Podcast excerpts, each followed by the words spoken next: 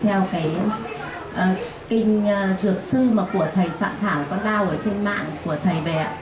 Thì kinh dược sư thì con lại thấy như là thầy ngài Ra- ờ, Khamsơ Rinpoche ạ nói là về quán tưởng chú dược sư ạ. Thì trong kinh của thầy cũng có chú dược sư. Thì mỗi một lần như ngài nói là nếu mà mình tụng chú dược sư mà muốn là để hồi hướng cho chúng sinh ạ thì trong khi tụng thì mình quán tưởng đến các chúng sinh đang ốm đau bệnh khổ và đang ờ, mình ờ, nghĩ đến như kiểu là ngài đang ờ, phóng hào quang vào những người bệnh như thế. Thì con hỏi thầy là có đúng không? Hay là nếu mà mình có bị hoang tưởng hay như nào không ạ? Quán tưởng không đúng cách á, sẽ rơi vào hoang tưởng. Tức là những uh, tâm niệm những tưởng tượng mà nó không có trong hiện thực hiện nay là rất nhiều các phật tử rơi vào trạng thái chỉ có quyền và tưởng thôi. Ứng dụng trong à, đời sống thực tiễn gần như là bị bỏ quên. Chẳng hạn như à, chúng ta được à, hướng dẫn qua nghi thức đọc tụng, tam tự quy y đó, thì câu thứ hai của mỗi cái quy y đó đều có bốn chữ đương, nguyện, chúng sinh nghĩa đen của bốn chữ này là xin cầu nguyện cho tất cả chúng sinh. Bao gồm con người các loài động vật và rộng hơn nữa là tất cả các chúng sinh vô tình. Nên hiểu là nguyện ước á, hay là cái kỳ vọng của chúng ta. Mà nội dung của đó đó luôn luôn hướng về tha nhân. Ở đây con người động vật và thực vật quyền ước chỉ là một phần ứng dụng rất nhỏ của lòng từ bi. Sau khi nguyện ước công việc chúng ta phải làm đó là tiến hành ứng dụng vào đời sống thực tiễn để mình mong đối tượng được chúng ta cầu nguyện đó đạt được niềm vui và nhổ lên được nỗi khổ và niềm đau. Nhiều phật tử chỉ dừng lại ở quán tưởng chỉ chẳng hạn như là à, quán tưởng thần chú đại bi có khả năng à, trị bệnh trị khổ đau trị bất hạnh trị bế tắc trị trở ngại. Nhưng trên thực tế chúng ta không hề làm bất kỳ một hành động gì để dẫn đến kết quả đó. Thì lúc đó sự quán tưởng này đó đó là lòng từ bi không có ứng dụng. Và ai nghĩ rằng là chỉ cần có quán tưởng như thế không là có thể độ được chúng sinh vô số giúp được chúng sinh lệ lạc được uh, vô số thì cái đó có thể bị liệt vào là người đang bị hoang tưởng. Mình có làm gì đâu mà được lợi lạc. Do đó, niệm thần chú dược sư, cốt lõi mà chúng ta cần phải lưu tâm là gì? Đây là thần chú biểu tượng cho dược chất tâm linh. Thầy dùng chữ là biểu tượng trong dấu ngoặc kép. Và do đó, chúng ta cần phải làm sao cho cuộc sống của mình trở thành là dược chất mà người khác khi quan sát nhìn thấy bắt chước làm theo đó thì cuộc sống của họ được an vui. Ví dụ như à, à một phật tử nào trước khi đến với đạo phật đó là người rất là khó chịu chấp mắt bắt bẻ hơn thua cãi vã đấu đá. Bây giờ mình đã học kinh dược sư và trì thần dược sư chúng ta làm cho tâm mình trở thành một dược chất. Cho nên chúng ta bỏ hết những cái à, cá tánh xấu đó trở thành là người uh, rất lắng nghe hợp tác vui vẻ uh, cộng sự giúp đỡ hỗ trợ gương mẫu năng động tích cực vân vân. Thì tự động cái sự thay đổi đó đó nó làm cho chúng ta đang giống như là tiếp thu được cái dược chất của sự chuyển hóa. Chúng ta trở thành một con người mới hạnh phúc hơn bình an hơn và do vậy ai bắt chước theo cũng đều có được cái giá trị lệ lạc. Nên là khi trì thần chú chúng ta phải nhấn mạnh đến như thế này. Mỗi hành động lời nói và tư duy chúng ta đó phải mang lại hạnh phúc cho mình và nhổ lên nỗi khổ ở người. Thì cái đó gọi là dược sư. Tức là thầy thuốc à, hay là thầy thuốc tâm linh. Mà thầy thuốc tâm linh có nghĩa là trị được bệnh nỗi khổ và bệnh niềm đau của tâm còn nếu như chúng ta không làm cái công việc đó cũng không hề có quyết tâm mà mình chỉ có cầu không đó thì chúng ta trở thành là những người gì? Chủ nghĩa cầu nguyện. Chỉ có cầu thôi không làm gì hết á. Áp dụng uh, tinh thần dược sư vào trong đời sống thực tiễn đó thì thầy khuyên à, uh, mỗi một phật tử tại gia. Phát nguyện và làm trên nền tảng phát nguyện này mỗi một năm tối thiểu phải hướng dẫn được 6 người thân, bao gồm mà huyết thống, bạn bè, đối tác và những người mà chúng ta có cơ hội quen biết. Từ việc yêu quý mến đạo Phật trở thành Phật tử chính thức, hoặc là từ mê tín dị đoan trở thành Phật tử chánh tín, từ Phật tử à, chưa có thực tập trở thành Phật tử có thực tập, từ Phật tử thiếu năng động trở thành Phật tử có dấn thân.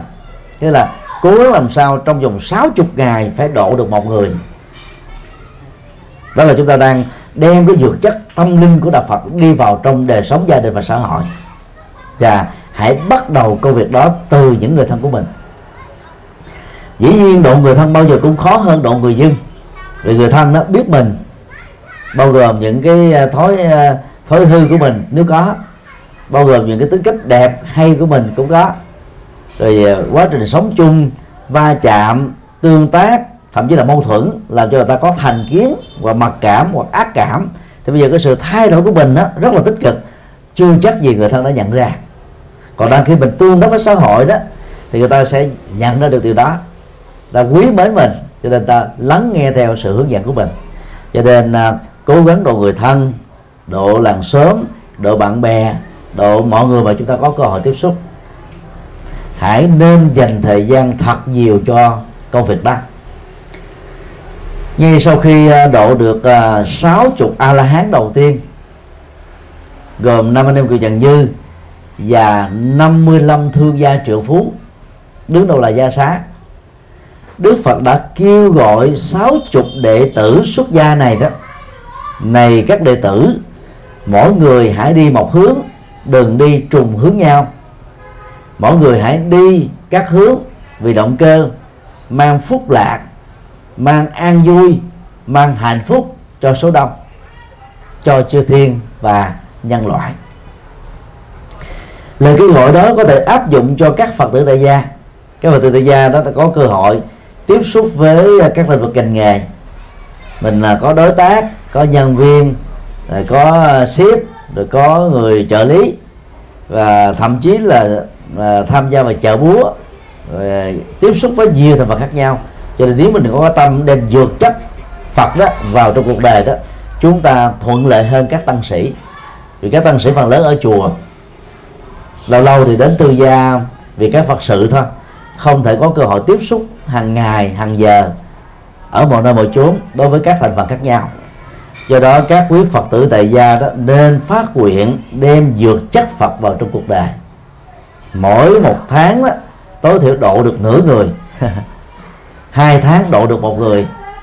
Ví dụ như ờ, từ lúc mình biết đạo Phật là ở tuổi ờ, ờ, 30 cho đến lúc qua đời ở tuổi 70 40 năm đó mà cứ nhân lên à, 6 người thì chúng ta đã độ được à 240 người rồi thì lo gì Phật pháp không thấm nhuần khắp mọi nơi, mọi chỗ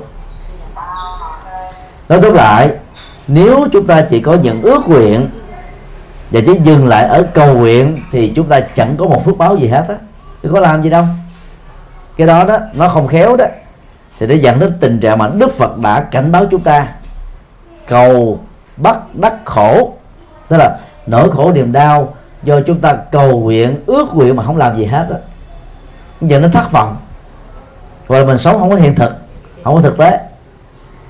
Cho nên ờ, học theo lời Phật dạy đó, thì ờ, người Phật tử chân chính là bớt cầu nguyện lại, thay thế bằng phát nguyện. Cầu nguyện là hướng về mình, gia đình mình, lợi ích nhóm thôi. Gọi chung là lợi ích ích kỷ. Còn phát nguyện tức là mở tâm mình ra, hướng về tha nhân, hướng về cộng đồng. Sau khi phát nguyện rồi, chúng ta phải cam kết thực hiện bằng các hoạt động thực tiễn để mang lại những cái giá trị lệ lạc rất là thiết thực. Thì bằng cách đó đó thì việc thọ trì kinh dược sư đó sẽ làm cho chúng ta trở thành là thầy thuốc của chính mình và thầy thuốc của thai nhân. À, xin đi câu hỏi khác. Thầy cho con hỏi là à, con thì à, ăn chay ăn chay trường nhưng mà à, gia đình con thì là vẫn theo mọi người ăn mặn mà con thì lại là người nội trợ trong gia đình ấy thì ờ, con có nhận được một lời khuyên của một ờ, ờ, một giảng sư mà họ cũng tu tại gia nhưng mà họ cũng hay đi thuyết pháp. Ấy, thì thầy có bảo con là thì cái thời kỳ này là thời kỳ tu tại gia nhiều thì nếu như mà mình phải làm tròn cái vai trò của mình trong gia đình ấy thì con vẫn phải làm tốt cái mỗi lần mà con nếu nấu ăn mà chế biến đồ mặn thì, thì rất là buồn. Và vị thầy có khuyên là bây giờ con vẫn phải thực hiện tốt cái vai trò làm vợ làm mẹ trong gia đình thì con vẫn phải làm những cái việc đó. Và khi mà con làm thì con nên ờ, cầu nguyện và hồi hướng công đức cho những cái chúng sinh mà mình ờ, mình mình đang ờ, làm à, làm thịt đó. Thì về con thì con cũng không biết là cầu nguyện và hồi hướng công đức như thế nào. Thì con bảo thầy là nếu mà mình làm như thế thì có được không? Và, đã làm thì làm như thế nào? Bởi vì là con thì con cũng cũng không biết rõ là phải làm như thế nào. Và làm làm như thế thì là có đúng không? Thì là con xin thầy ờ, thầy thầy giảng ờ, cho con. Để uh, vượt qua cái rai rứt của một đầu bếp gia đình làm các thực phẩm mặn cho các thành viên đa kỳ mình ăn chay đó thì à, chị em phụ nữ làm bếp nói riêng và tất cả những người làm đầu bếp nói chung đó cần lưu ý một số điều như sau. Thứ nhất phải loại bỏ nhận thức sau đây ra khỏi não trạng của chúng ta. Ăn tươi nước sống mới ngon. Nhiều à, đầu bếp thường nghĩ như vậy. Phải ăn thực phẩm tươi sống. Và các nước châu Á đứng đầu là Nhật Bản và những quốc gia chuộng ăn tươi nước sống này. Cái ăn đó nó rất là tàn nhẫn à, ác độc. Và nó trực tiếp với là giết mạng sống của um, sinh linh. Là phật tử tại gia nếu chúng ta chưa có cơ hội ăn chay trường hoặc bản thân mình ăn mà người thân mình chưa ăn được đó quý vị cứ tiếp tục ăn mặn không sao hết. Để hạn chế nghiệp sát tối đa đó người đầu bếp nên mua thực phẩm mặn đã được chế tác rồi. Tức là người ta đã giết sẵn rồi. Không phải vì việc mình mua hay không mua mà con vật nó mới bị giết cho nên uh, giết uh, mua con vật trong tình huống này là chúng ta không trực tiếp sát sinh. Do đó cứ uh, tiến hành uh, làm thực phẩm cho các thành viên còn lại ăn. Nghiệp sát mình không có bị dướng kẹt. Điều hai là một đầu bếp khéo léo đó. Nên lệ thuộc vào cái cách niêm gia vị của chúng ta thôi khi mình mua thực phẩm mà đã à, được người ta giết sẵn rồi đó thì nó không có khác khẩu vị gì với cái thực phẩm còn tươi sống. Đồng thời cái người mà giỏi về đầu bếp đó thì không cần phải trực tiếp nếm. Các đầu bếp giỏi tại các nhà hàng lớn đó họ làm như một thói quen nè. Với uh, cái sức ăn của 10 người thì phải nêm bao nhiêu bột ngọt đường muối nói chung gia vị cái nào bỏ trước, cái nào bỏ sau. Nấu ở trên à, bếp ga đó bao nhiêu phút, bao nhiêu giây, được xem là nó ngon. Họ làm một cách rất bế móc mà ăn rất là hấp dẫn.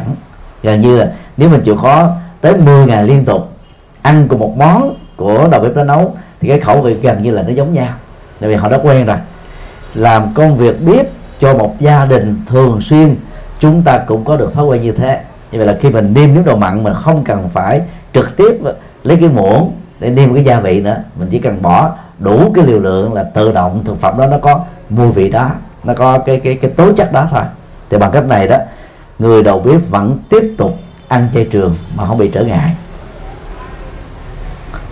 Điều ba, trong tình huống để hạn chế nghiệp sát gián tiếp thì chúng ta nên mua các loại thực phẩm mặn mà đơn vị sự sống của nó là càng ít càng tốt. Tránh mua các loại cá lòng tông rồi à, tôm khô vuốt tức là những cái con mà nó nhỏ.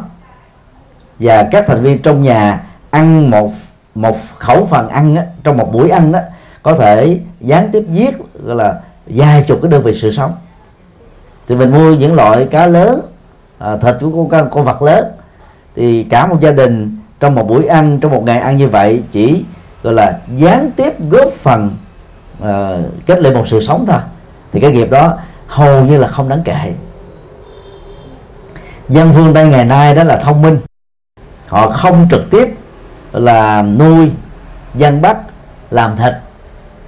Họ ăn cao lương mỹ vị được nhập khẩu từ các nước châu Á. Như vậy những người dân nghèo ở nước châu Á là trực tiếp giết thì mang nghiệp sát sinh trực tiếp. Còn họ là người tiêu thụ thì cái nghiệp đó không đáng kể. Không bạn cảm thấy ngon. Phương Tây phần lớn ăn đông lạnh thôi. Bao gồm Mỹ, Canada, Úc, châu Âu. Còn dân châu Á là thích ăn tươi. Vào trong nhà hàng chỉ các con vật đang bơi tung tăng dưới cái hồ nước đó để giết cho mình ăn. Đó là nghiệp giết trực tiếp vào thời Đức Phật đó nhất là trong giai đoạn đầu khi à, các tu sĩ à, chưa được à, quần chúng biết đến việc đi hành khất á, là làm cho họ không còn sự lựa chọn bá tính cúng cái gì. Vị tu sĩ đó phải tiếp nhận cái đó thôi không được quyền đòi hỏi. Cho nên phần lớn người ta cúng thực phẩm mặn thì các tu sĩ cũng ăn mặn khi ăn thực phẩm mặn mà không thấy người ta giết trực tiếp phục vụ cho mình ăn không nghe các con vật bị giết chết trong khổ đau không có hoài nghi gì người ta làm hai công việc đó thì thực phẩm đó được gọi là tam tịnh nhục tức là thực phẩm uh, ăn mà vẫn được xem là thanh tịnh trong ba trường hợp không thấy không nghe không nghi. Thì vậy là là một đầu bếp cho các thành viên trong gia đình nếu chúng ta mua con vật đã bị chết rồi ở chợ chúng ta không thấy nó bị giết không nghe nó bị giết cũng không hoài nghi ta giết để phục vụ cho mình thì cái cái thịt đó được xem là tịnh nhục cho nên không có mang nghiệp các tu sĩ hiện nay tại các nước Nam Tông bao gồm Ấn Độ, Miến Điện, Tích Lan, Thái Lan, Lào, Campuchia và các quốc gia nào chịu ảnh hưởng theo à, Phật giáo nguyên thủy như vừa nêu đều ăn mặn. Không có không sao hết người ta không có trực tiếp thôi. Thì nói tốt lại là đầu bếp mình ăn chay trường, các thành viên còn lại chưa ăn, chúng ta nên mua thực phẩm đã bị chết rồi chúng ta không có bị nghiệp trực tiếp. Cho nên đó không nên tiếp tục rai rứt lương tâm, vì không có, mình không có sai gì về trường hợp đó. Còn các thành viên người thân của mình chưa quen với việc ăn chay cũng không sao. Rồi từ từ từ một tháng đó, mình là chế biến thực phẩm chay giả mặn một lần để cho ta làm quen. Ăn nó rất là giống như thực phẩm mặn nhưng mà trong đó thì không có mặn sống bị kết thúc. Mà nếu mình khéo mình không cần phải nói cho người thân biết người ta có tưởng là đang ăn ăn mặn thôi. Thì cái đó gọi là cách để hạn chế à, sát sinh. À, một cách nào đó. Còn đối với người ăn chay trường đó, thì tuyệt đối không nên làm thực phẩm chay giả mặn. Rồi bởi vì đó nó làm hư tâm của người ăn chay. Đang khi mình ăn chay chất liệu chay hương vị chay mà hình thù của nó là con mặn nó làm trỗi về cái thói quen ăn mặn mà mình đã từng ăn trước đây.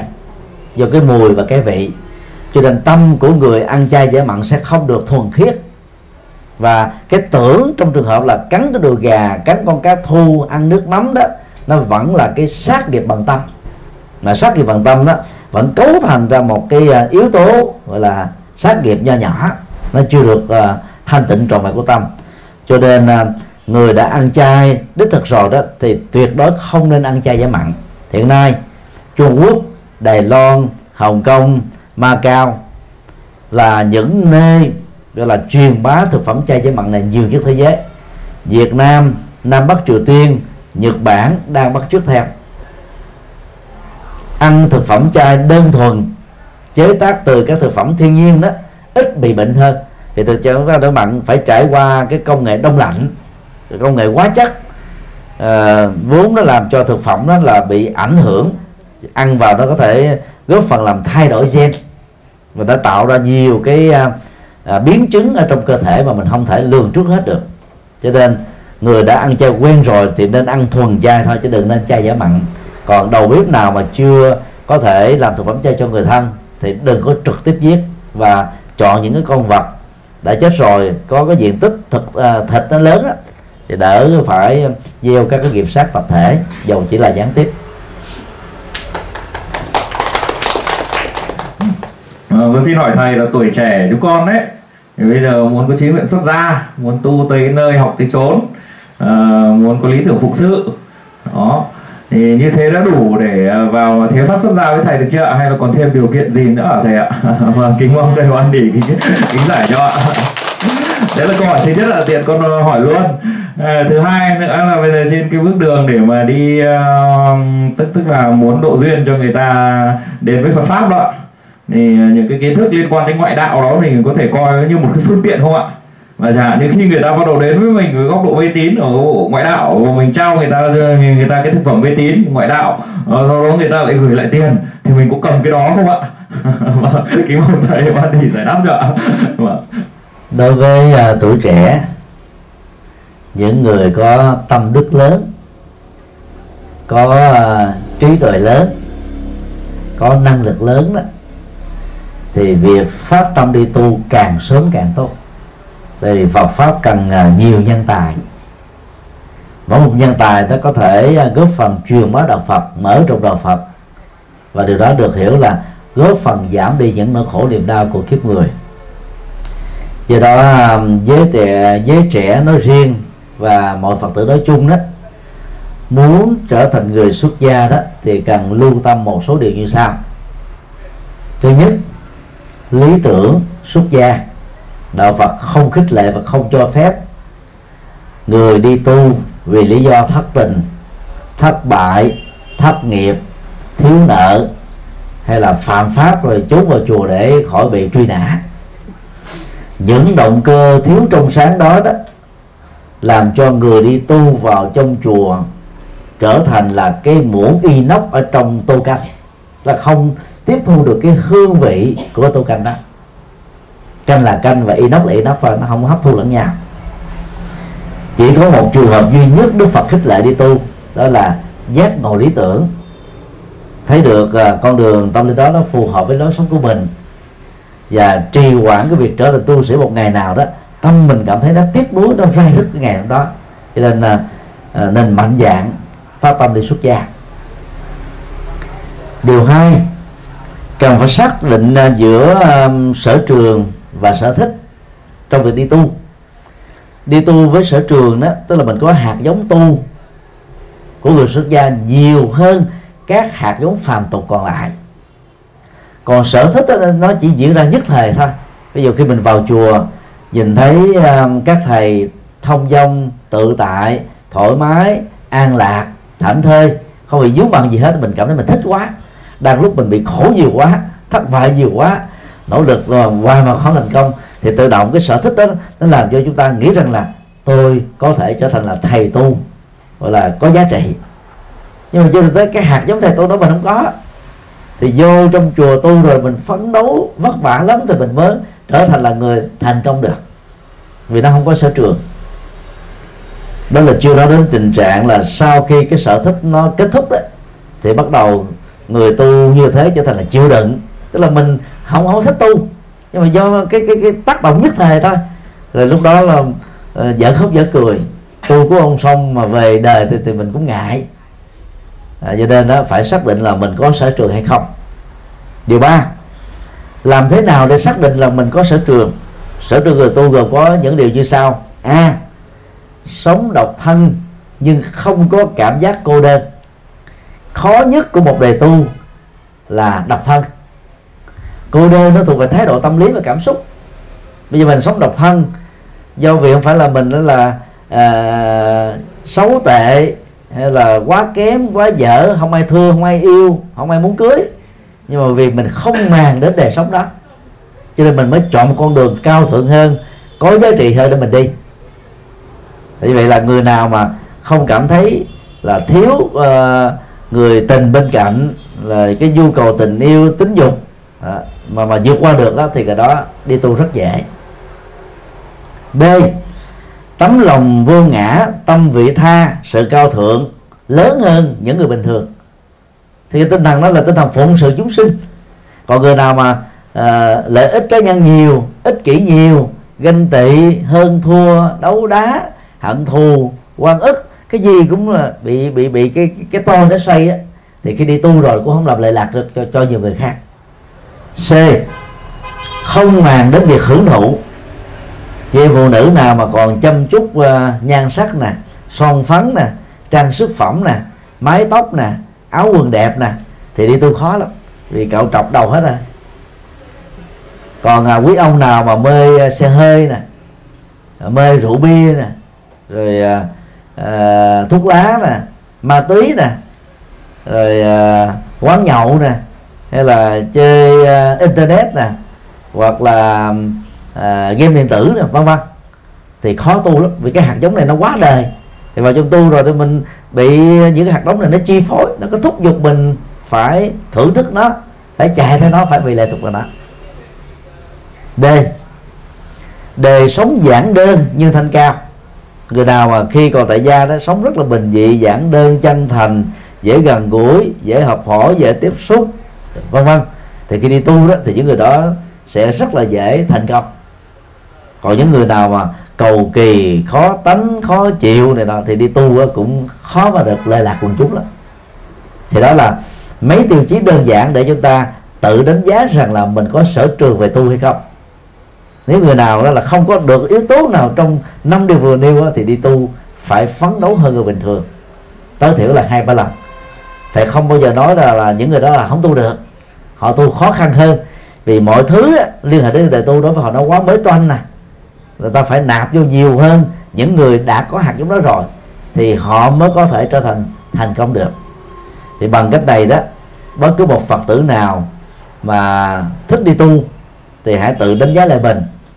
Sau khi đánh giá rồi mà vẫn chưa có tự tin thì chúng ta có thể uh, tham dự một khóa tu gieo duyên hay còn gọi là khóa tu ngắn hạn. Ở miền Bắc này đó thì có thiền viện Trúc Lâm Tây Thiên đã tổ chức được à, năm sáu khóa tu à, ngắn hạn rồi.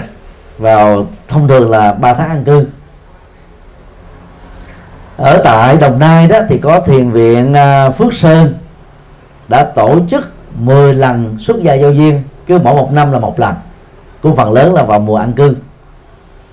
Tại thành phố Hồ Chí Minh đó, thì à, bắt đầu từ à, ngày mùng 1 tháng 7 âm lịch sắp tới.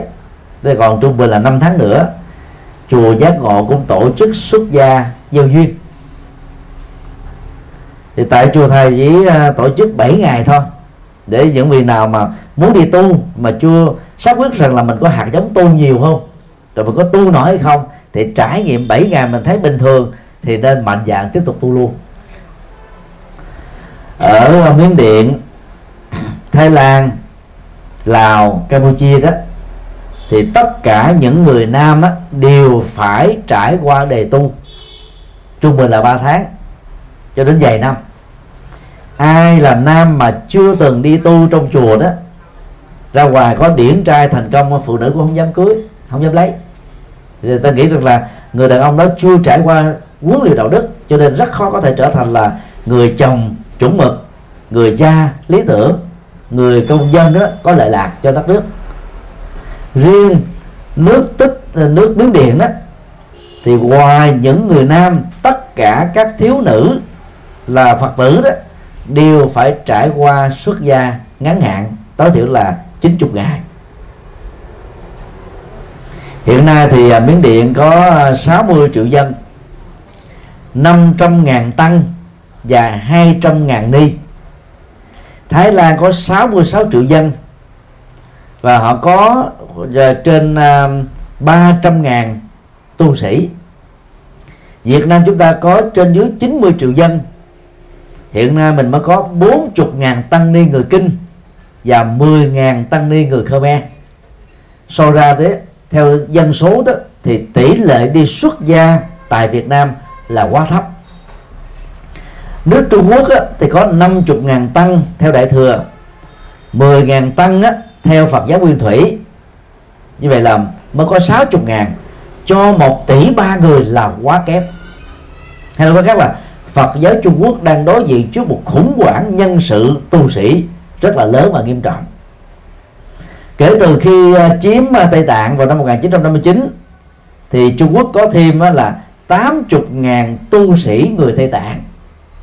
Thì tổng cộng lại đó, thì Trung Quốc mới có được 140.000 tu sĩ, bao gồm 80.000 người Tây Tạng. Đó là con số quá khiêm tốn. Do đó đó, các phật tử, nhất là phật tử trẻ, có năng lực, có tâm huyết, có phẩm chất tốt, thì nên mạnh dạng xuất gia. Và khi mà phát hiện ra con cháu, người thân của mình có được lý tưởng như thế đó, thì các bậc cha mẹ đó nên ủng hộ tinh thần để cho người đi tu đó đó có được cái thuận duyên chọn con đường và tiến bộ trong con đường mình đã chọn. Riêng à, bản thân thầy đó thì thầy khích lệ những người họ đủ tài nè đức nè tâm huyết. Thì khi đi tu đó cái cái uh, sự huấn luyện à, trong vòng 4 năm năm có thể họ làm giúp cho họ trở thành một người mới. Và về sau này đó có nhiều đóng góp lớn. Khi thi đua như vậy dầu chưa thành thánh thành bồ tát, thành phật, vì nó vốn nó đòi hỏi lâu dài.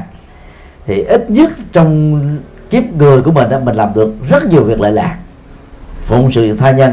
Và chắc chắn điều đó đó, nó phải có giá trị hơn rất nhiều lần so với là một ông chồng trong một gia đình, là một bà vợ cho một tổ ấm.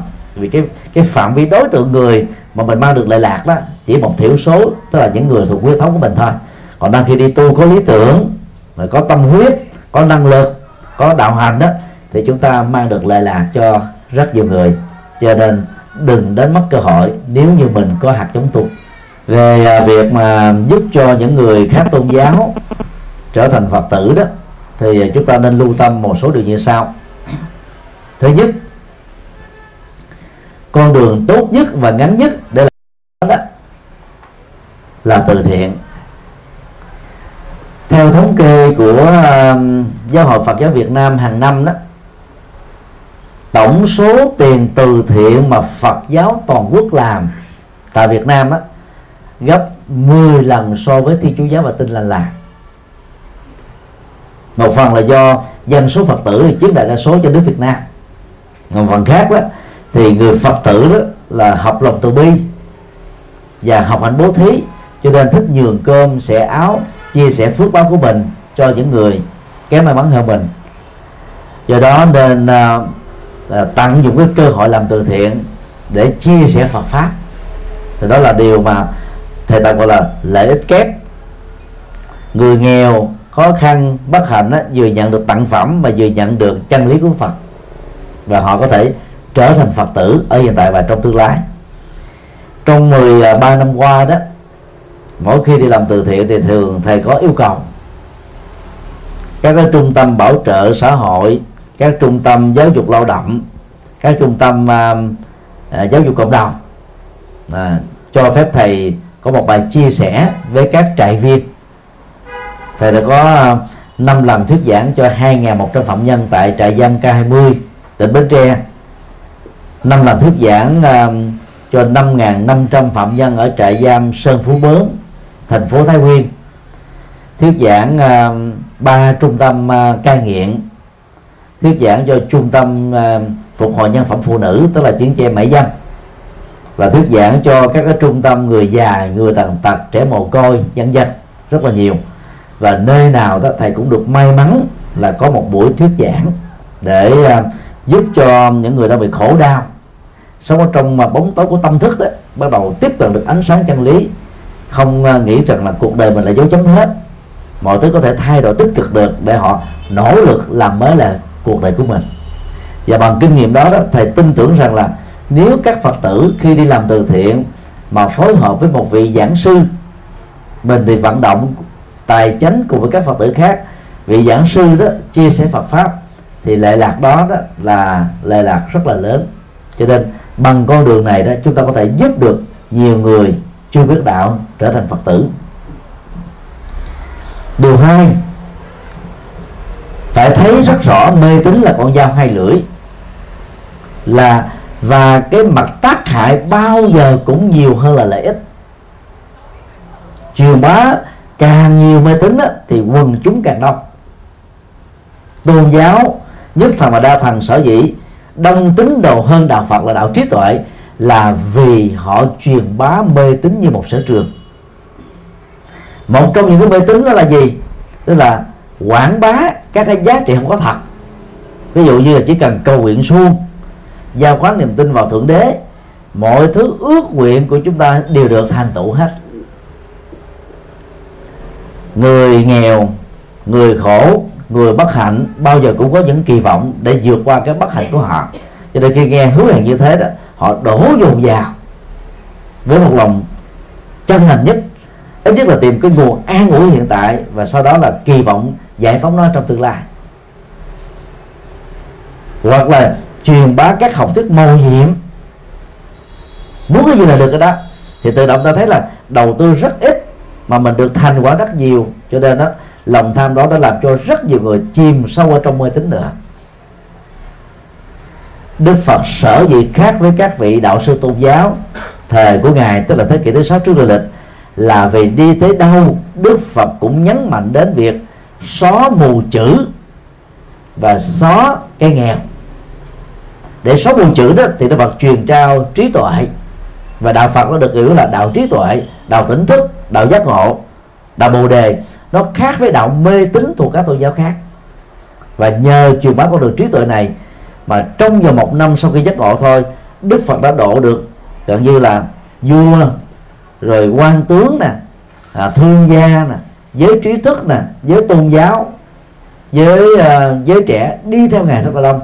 Đó là phong trào tâm linh mới rất là mạnh và chưa từng có trong lịch sử của Ấn Độ. Cho nên là bản thân này đó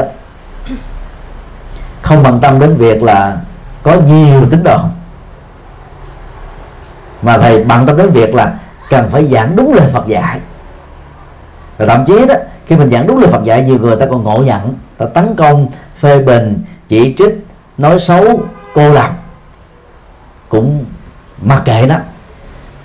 Miễn là mình không cảm thấy lương tâm mình bị rai rứt. Mình biết điều đúng mà không nói điều đúng được đó, nó là một cái cái thiếu trách nhiệm. Cho nên cần phải nói điều đúng chứ không cần phải lợi dụng vào cái niềm tin mê tín quần chúng để làm cho mình có nhiều quần chúng hơn. Cái đó nếu thầy làm thầy không thua ai. Vì thầy là người dạy tôn giáo học. Biết hết tất cả các cái chiêu dụ dỗ quần chúng của các tôn giáo khác. Nhưng mà thực đó không làm.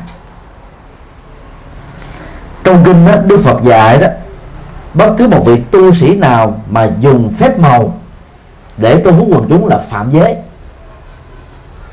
và Đức Phật cấm các đệ tử xuất gia của ngài đó không được dùng năm pháp thần thông để dụ quần chúng về với mình hay về với đạo Phật.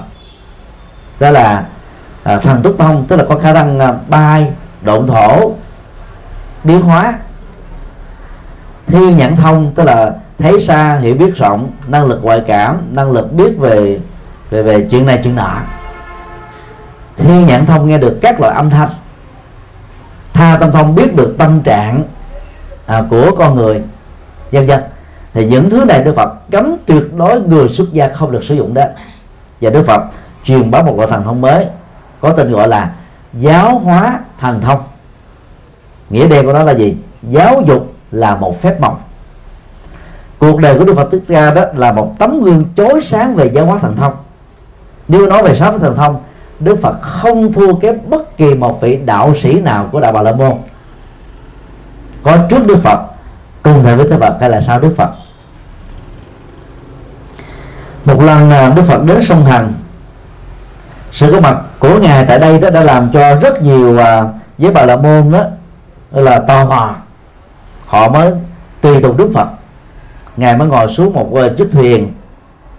Tất cả mọi người ta ngồi trên cùng chiếc thuyền với ngài để mà qua bên à, bờ sông sông Hằng. Thì à, đang lúc mà à, Đức Phật và và các thành viên khác bắt đầu mới đặt chân lên bờ sông Hằng đó là qua được bờ bên kia rồi đó. Thì lúc đó ở bên bờ bên này đó có một đạo sĩ Bà La Môn dùng phương pháp uh, thần túc thông để bay qua sông Hằng. Đức Phật mới đến vì đó mà ngồi xuống để đàm đạo. Đức Phật hỏi vị đó như thế này Thưa đạo sĩ để có được năng lực đặc biệt này đó Bạn đã phải mất bao lâu Sự ờ, thời gian để tu tập? Đạo sĩ đó trả lời rất là tâm đắc. Để đạt được năng lực đặc biệt này đó Tôi phải mất đến ba chục năm trường. Đức Phật ờ, uh, sôi qua và nhìn tất cả mọi người. Đức Phật nói rất là khôi hài để đi qua được sông hàng này tôi chỉ tốn một đồng xu thôi nếu mình dùng mình dùng cái ngôn ngữ kinh tế để mà quy đổi nha. Ba chục năm đó, nếu mình làm kinh tế và làm thật giỏi, chúng ta có thể trở thành triệu phú. Nhiều triệu phú đó làm sự nghiệp của mình từ hai bàn tay trắng nè. Trong vòng 5 năm là đã giàu. Chẳng hạn như là hai anh em phạm nhật vượng, phạm nhật vũ. Chỉ có mấy năm khi mà chế độ đông quân sụp đổ thôi, họ đã trở thành những người giàu và về đầu tư trong Việt Nam. Thời gian đó đến giờ thì chưa được hai chục năm, đã trở thành là tỷ phú giàu nhất Việt Nam rồi anh à, Lê Phước Vũ chủ tịch hội đồng quản trị tập đoàn Hoa Sen lập nghiệp từ một cái người nghèo hèn. Bây giờ trở thành là một trong những người giàu nhất của Việt Nam. Nói chung là cứ khoảng hai chục năm à, nếu mà lập nghiệp chân chính lập nghiệp đúng cách thì chúng ta có thể trở thành người giàu rồi. Phải mất ba chục năm trường đó để bay qua được con sông mà giá trị quy đổi của nó chỉ bằng một đồng tiền thôi. Thì đức Phật đó đó là quá uổng ích cho nên là, là Phật tử đó chúng ta không cần phải sử dụng các cái chiêu mê tín để dụ dỗ quần chúng. Vì dụ quần chúng bằng con đường mê tín thì sau đó quần chúng này bị chìm sâu trong mê tín. Chúng ta phải chịu trách nhiệm nhân quả đối với họ. Vì chúng ta đã làm cho họ bị si mê. Mà si mê đó là gốc rễ của nỗi khổ niềm đau của những nỗi sợ hãi. Cho nên lợi bất cập hại trong việc truyền bá mê tín là rất lớn chúng ta không thể à, là là là quên đi được. Và chúng ta không thể đánh giá nó một cách đó là là tâm thường được. Điều ba thông thường á, người mê tín nhiều á, thì dễ cúng cúng dường nhiều dễ phát tâm nhiều. Vì họ kỳ vọng đó cái phước quả nó lớn hơn. Do đó chúng ta không cần phải tiếp nhận những cái loại loại tiền như thế. Nó mệt lắm giáo dục cho quần chúng hiểu được đạo Phật một cách trong sáng. Và khi quần chúng áp dụng được đạo Phật đó thực tập trong đời sống thực tiễn đó, họ mang là lệ lạc cho bản thân họ. Thì những người như thế khi họ phát tâm rồi họ phát tâm mãnh liệt hơn phát tâm bằng sự sáng suốt cho vậy phát tâm bằng sự si mê. Phát tâm bằng sự si mê đến một lúc nào đó họ sẽ chán nản. Họ nói là nghe hứa hẹn nè rồi kỳ vọng nè. Ờ, bao nhiêu năm hứa hẹn trôi qua bao nhiêu kỳ vọng trôi qua không đạt gì hết từ đó họ chán họ bỏ đạo Phật. Hoặc là họ sẽ tự an ủi rằng có lẽ là mình cầu Phật mà chưa có à, tập trung lắm chưa có thành kính lắm cho nên mình chưa được uh, là phù hộ. Để tự an ủi thôi. Nhưng rồi đó cái cái sự thất vọng đó sẽ làm cho họ từ bỏ đạo Phật. Còn người Phật tử mà hiểu đạo Phật một cách sâu sắc đó thì họ sẽ không thể nào từ bỏ đạo Phật được. Dầu cho có bị dí xuống gây áp lực hoặc bỏ đạo hoặc bị chết, họ vẫn chọn con đường không có đạo đó. Hoặc là bị dụ dỗ theo đạo, có gạo mà ăn, họ cũng kiên quyết không phải tiếp nhận những cái trợ cấp có điều kiện đó. Bởi vì họ thấy giáo pháp Phật nó quá sâu sắc, làm thay đổi con người từ khổ đau thành hạnh phúc, từ tà thành chân nhân, từ phàm nhân trở thành thánh nhân, giả gì mà bỏ. Thì nói tóm lại, tốt nhất là các phật tử nên truyền bá một đạo phật chân chính đạo phật chân chính thì đòi hỏi cái thời gian ờ, gọi là hướng dẫn đó, dài lâu hơn. Còn đi về con đường mê tín thì người ta dễ theo mình. Nhưng mà tập hợp một cái quần thể một cái tập thể mà toàn là những người mê tín không nó không biết là lệ lạc hay là có hại nữa. Hiện nay đó về phương diện này thì đạo Phật là tôn giáo dở nhất trong việc quản lý Phật tử của mình có lẽ đạo Phật là tôn giáo duy nhất mà phần lớn các Phật tử là Phật tử mê tín. Là Phật tử rồi và rất nhiều người vẫn còn thờ phượng thần linh của các tôn giáo khác. Việc đó chúng ta không thể tìm thấy trong các tôn giáo còn lại. Cho nên à, đã trở thành Phật tử rồi đó, thì trong nhà chúng ta chỉ nên có hai bàn thờ thôi. Bàn thờ Phật, Bồ Tát và bàn thờ ông bà tổ tiên đã quá giảng không thờ cửu thi quyền nữ, mẹ sinh mẹ độ, quan thánh đế quân. Không thờ, thần tài thổ địa táo quân. Không thờ, các thần linh thuộc các tôn giáo khác. Vì thờ như thế là vẫn còn là mê tín đấy tại sao chúng ta thờ? Nhiều người cứ nghĩ đơn giản thế này nè. Mình thờ nhiều ông thần, nhiều bà thần. Ông thần này không nhìn thấy mình thì có bà thần khác quan tâm đến cho nên thờ dư thừa chắc ăn hơn thờ thiếu. Cái mê tín đã làm cho chúng ta có những nhận thức tự an ủi chính mình. Và đức phật dạy rất rõ, muốn cái gì chúng ta hãy nỗ lực làm đúng nhân quả, chúng ta sẽ nắm chắc được cái thành quả trong bàn tay. Khi mình thấy rõ nhân quả như thế, không sợ, không lo. Nhờ đó, ta tống ta sống một cách rất là bình thản à, dũng cảm, an nhiên, bản lĩnh để chúng ta vượt qua các cái trở ngại nếu có trong cuộc đời của mình. Nói tóm lại là phật tử chân chính ta có hàng trăm cách để giúp cho một người chưa biết đạo trở thành phật tử, một người theo đạo khác trở thành phật tử. Sau khi mình đã nỗ lực rồi mà những người đó ta cũng không theo, thì mình nên hiểu rằng là đó là giới hạn nghiệp riêng của nhân sự đó. Nó không có lỗi của mình nữa. Mình đã làm hết những những gì cần làm rồi. Mình đã dùng hết tất cả các phương pháp để mà giúp đỡ cho người đó rồi nhưng mà nếu người đó ta, ta vẫn giữ đạo của họ và ta vẫn tiếp tục bên tích gì đoan thì do cái cái cái cái trí tuệ của họ chưa có cho nên họ phải sống với cái cái quả phúc quá thấp mà họ đang đang sống thôi. Và do đó chúng ta tiếp tục để giúp đỡ những người khác chứ không bị chướng kẹt không bị khổ đau bởi những cái nỗ lực độ một người nào đó mà không thành công. À, xin đi câu hỏi khác. Tất cả các phật tử con muốn à, hỏi thầy hiện nay ở hà nội thì con có biết một số các đạo tràng. Thì có đạo tràng thì chỉ có à, tu à, theo pháp môn tịnh độ. Có đạo tràng thì là cả tịnh cả thiền. Có đạo tràng thì có cả mật cả tịnh độ tông thế đấy là ý thứ nhất thì con nghĩ là tu như thế nào cho nó đúng. Cái thứ hai là vấn đề thứ hai con muốn hỏi thầy nữa là có đạo tràng thì chỉ tu mỗi uh, kinh vô lượng thọ thôi và ngoài ra thì nói là không được xen tạo thế có một số các đạo tràng khác thì tụng tất cả các loại kinh.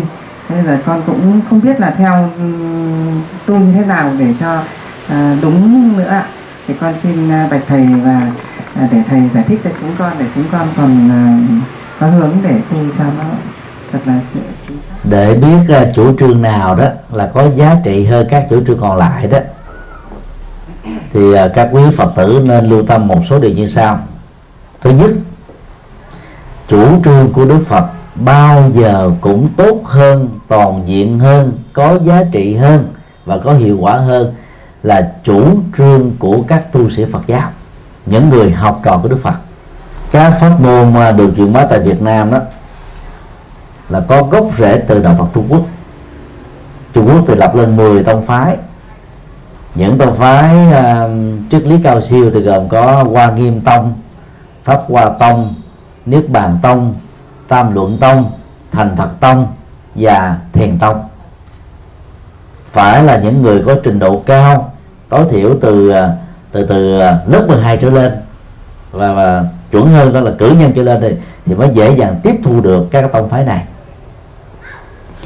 ngoài ra thì à, có hai tông phái dành cho giới tín ngưỡng và giới bình dân bao gồm à, à, tịnh độ tông và mật tông. Các quý phật tử cần phải xác định rõ đức phật không hề dạy 10 tông phái này. 10 tông phái đó là cái sáng tạo của phật giáo trung quốc. Họ dựa vào các bài kinh. Khi tâm đắc với bài kinh nào đó thì vị tổ sư đó đó chỉ truyền dạy bài kinh đó duy nhất thôi. Cái đó được gọi là pháp môn.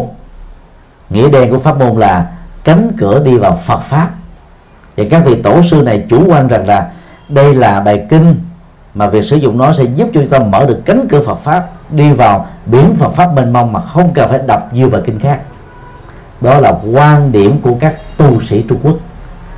Hoàn toàn không phải là quan điểm của Đức Phật. Điều hai, trong tam tự quy y đó người phật tử đọc hàng ngày tại các chùa ở việt nam. Phần quy thứ hai là quy y chánh pháp tức là lời kinh phật dạy đó. Chúng ta phát nguyện như sau. Thâm nhập kinh tạng trí tuệ như hải.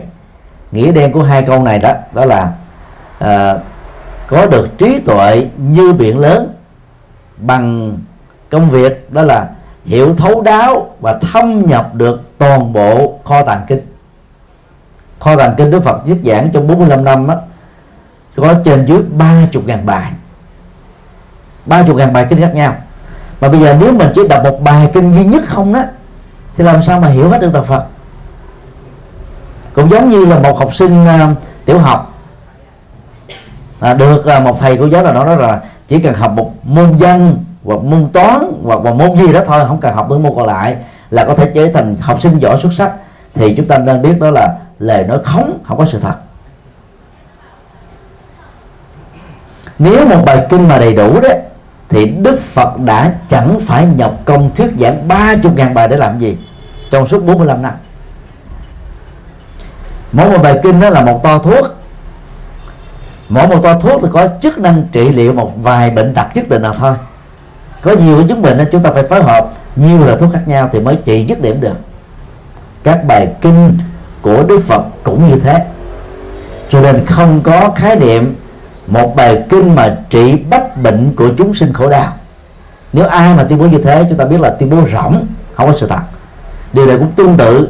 Nếu ai trong đông y hay là tây y mà nói rằng là cái phương thuốc này là trị bá bệnh à, của con người bị khổ chúng ta biết người đó là người nói láo không có sự thật. Hiện nay đó thì à, tịnh độ tông à, của đài loan đang truyền bá tại việt nam đó. Có khuynh hướng cho rằng là chỉ cái tụng kinh à, như lượng thọ hoặc quá như lượng thọ hoặc là kinh a di đà. Tụng ngoài các bài kinh đó là tạp tụng. Chỉ tu niệm phật uh, a di đà ngoài danh hiệu a di đà mà niệm thêm danh hiệu nào khác là tạp niệm. Chỉ tu tình độ tông ngoài tình độ tông mà tu các tông phái khác được gọi là tạp tu lời hụ dọa này đã làm cho rất nhiều các phật tử sợ hãi mà chạy theo tịnh độ tông, mang tính rất cực đoan vừa nêu. Hiện nay là rất nhiều à, các vị cao tăng à, Việt Nam trong nước và nước ngoài đang cảnh báo cái tình trạng nguy hại này. Bởi vì à, tu theo cách đó đó sau một thời gian đó, thì người tu học Phật trở thành là mê tín tập thể, mù chữ Phật pháp tập thể cũng giống như là mình à, à suốt cả một cái người ăn cả một món thôi. Gạo nước muối mè trị một số bệnh như là bao tử gan và thận. Gạo nước mè không thể trị bá bệnh được. Osawa chưa bao giờ nói rằng là là là cái phương pháp ông ông ông, ông đề xuất đó là có thể trị bá bệnh. Những người đi theo phương pháp này đã cương điệu cái phương pháp đó. Nói tóm lại, các quý phật tử có thể tham gia các đạo tràng tịnh độ tông, mật tông hay thiền tông, hoặc bất cứ một đạo tràng nào. Điều mà chúng ta cần phải lưu tâm đó, ba tông phái này đó, theo thầy đó, chỉ là một phần nhỏ của chánh niệm thôi. Tại vì à, thực tập niệm phật để tâm mình được tập trung. Trì chú để tâm mình không bị loạn động. Ngồi thiền để tâm mình được chánh niệm cho nên ba phương pháp này khác nhau mà kết quả đạt được là chánh niệm. Chánh niệm là một phần tám của bát chánh đạo. Bát chánh đạo là một phần tư của tứ diệu đế. Tứ diệu đế là phương pháp tâm linh quan trọng nhất mà đức phật đã khám phá và công bố. Và đó cũng là bài kinh đầu tiên đức phật thuyết giảng tại sa náp nơi cách sông hằng không xa. Do đó là chúng ta không nên cường điệu pháp môn mà mình đang theo mà vốn nó xuất phát từ trung quốc, chứ không phải của đức phật dạy. Do đó đó, nhiều đi theo các phong này, chúng ta phải đọc nhiều kinh để mở mang trí tuệ. Như cái nguyện vọng mình đọc mỗi bài kinh, trước khi kết thúc nó mà thâm nhập kinh tạng trí tuệ di hải. Đồng thời các quý phật tử đó phải tu phước và tu tuệ. Tu phước có nghĩa là làm phật sự, làm thiện sự, từ lớn cho đến nhỏ. Tu tuệ có nghĩa là phải nghe kinh, học kinh đọc sách kinh để mở mang trí thức. Mà bước thứ hai đó tức là phải nghiên ngẫm Phật pháp để là thâm nhập được kinh tạng. Và bước thứ ba là tu tập chuyển hóa, tức là tu đạo đức và tu thiền định để trí tuệ được phát sinh. Đó là ba phương diện phát sinh trí tuệ mà người phật tử tại gia không thể bỏ qua. Bây giờ nếu chúng ta chỉ có niệm không, trì chú không, cầu nguyện không, chúng ta chỉ là một phật tử tín ngưỡng thôi. Mặc dù chúng ta vẫn đạt được các bình an thì vì mình không có làm điều sai quấy không phạm pháp à, nó cũng tốt thôi. Nhưng mà chúng ta chưa đi vào chiều sâu của đạo phật.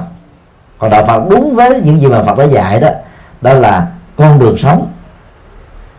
Để chúng ta tạo ra những cái giá trị rất thiết thực ngay trong kiếp sống hiện tại này. Còn sau khi Đức Phật qua đời từ à, thế kỷ um, thứ nhất trước Tây lịch trở về sau này đó tức là khoảng 400 năm sau khi Đức Phật mất đó thì lúc đó đó hình thái tín ngưỡng mới bắt đầu được lan rộng và phổ biến trong đạo Phật. Làm cho người ta đó là chuộng các hình thức đó nhiều hơn là những lời dạy gốc của Đức Phật.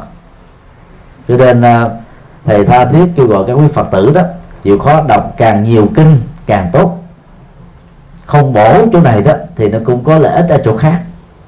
Cũng giống như đó một người à, nội trợ mà biết nhiều cái cái thực đơn thì chồng và con của mình nó không cảm thấy nhàm chán. Cho nên khi đi làm về là muốn về nhà để ăn thôi. Tại sao chúng ta thích ăn ở nhà hàng? Vì nhà hàng nó có nhiều thực đơn. Khẩu vị nó nó nó khác lạ với những cái mà họ đã biết ở nhà. Thì tương tự như thế. Đọc một một bài kinh, chúng ta có một cái thực đơn trị khổ đau, về tâm, về cảm xúc, về thái độ, về lối sống. Ta đọc nhiều bài kinh, chúng ta có rất nhiều cái thực đơn đó và mỗi khi người thân của mình bị dướng vào nỗi khổ nào đó, chúng ta nhớ cái thực đơn nằm ở bài kinh nào, chúng ta móc nó ra để xài. Đọc kinh như thế là là đọc kinh bằng trí tuệ, để tăng trưởng trí tuệ, mà trí tuệ theo đức phật là chiếc chìa khóa để tháo mở các nỗi khổ về niềm đau thì nhân tiện đây thì thầy à, xin giới thiệu à, bên à, thầy thì có ba tác phẩm mà các phật tử tại gia cần nên đọc. Thứ nhất là kinh tụng hàng ngày, gồm 49 bài kinh. Từ à, kinh điển nguyên thủy đến kinh điển đại thừa. Xuất bản uh, lần đầu vào năm 1994 nay đã được 21 tuổi rồi. Thầy là người biên tập. Quyển thứ hai là kinh Phật cho người bắt đầu gồm 10 bài kinh căn bản và dở lòng. Được xuất bản năm uh, 2011 quyển thứ ba là kinh Phật cho người tại gia xuất bản năm 2013 gồm một uh, ngàn trang tổng số 63 bài kinh chia làm năm nhóm các kinh dạy về đạo đức các kinh dạy về à, à, gia đình xã hội và quản trị đất nước các kinh dạy về à, triết lý các kinh dạy về thiền định và các kinh dạy về tịnh độ. Thì ba nhóm kinh vừa nêu đó rất là cần thiết cho phật tử tại gia. À, rất mong các quý vị có thể liên lạc với à, những phật tử à, đại diện của chùa giác ngộ tại hà nội hai à, vợ chồng đang ngồi sau quý vị đây. Thì à, ngoài ra thì còn có thêm à, chùa à, Định Quán à, chùa à, Tâm Phúc vân vân. Thì liên lạc những chỗ đó thì quý vị có thể à, nhận được những quyển kinh này. Và chịu khó đọc càng nhiều càng tốt. Còn pháp môn quý vị đang tu thì cứ tiếp tục tu. À, điều mà thầy khuyên đó là đừng nên đánh mất cơ hội mở mang trí tuệ bằng việc đọc và thâm nhập kinh điển của Đức Phật.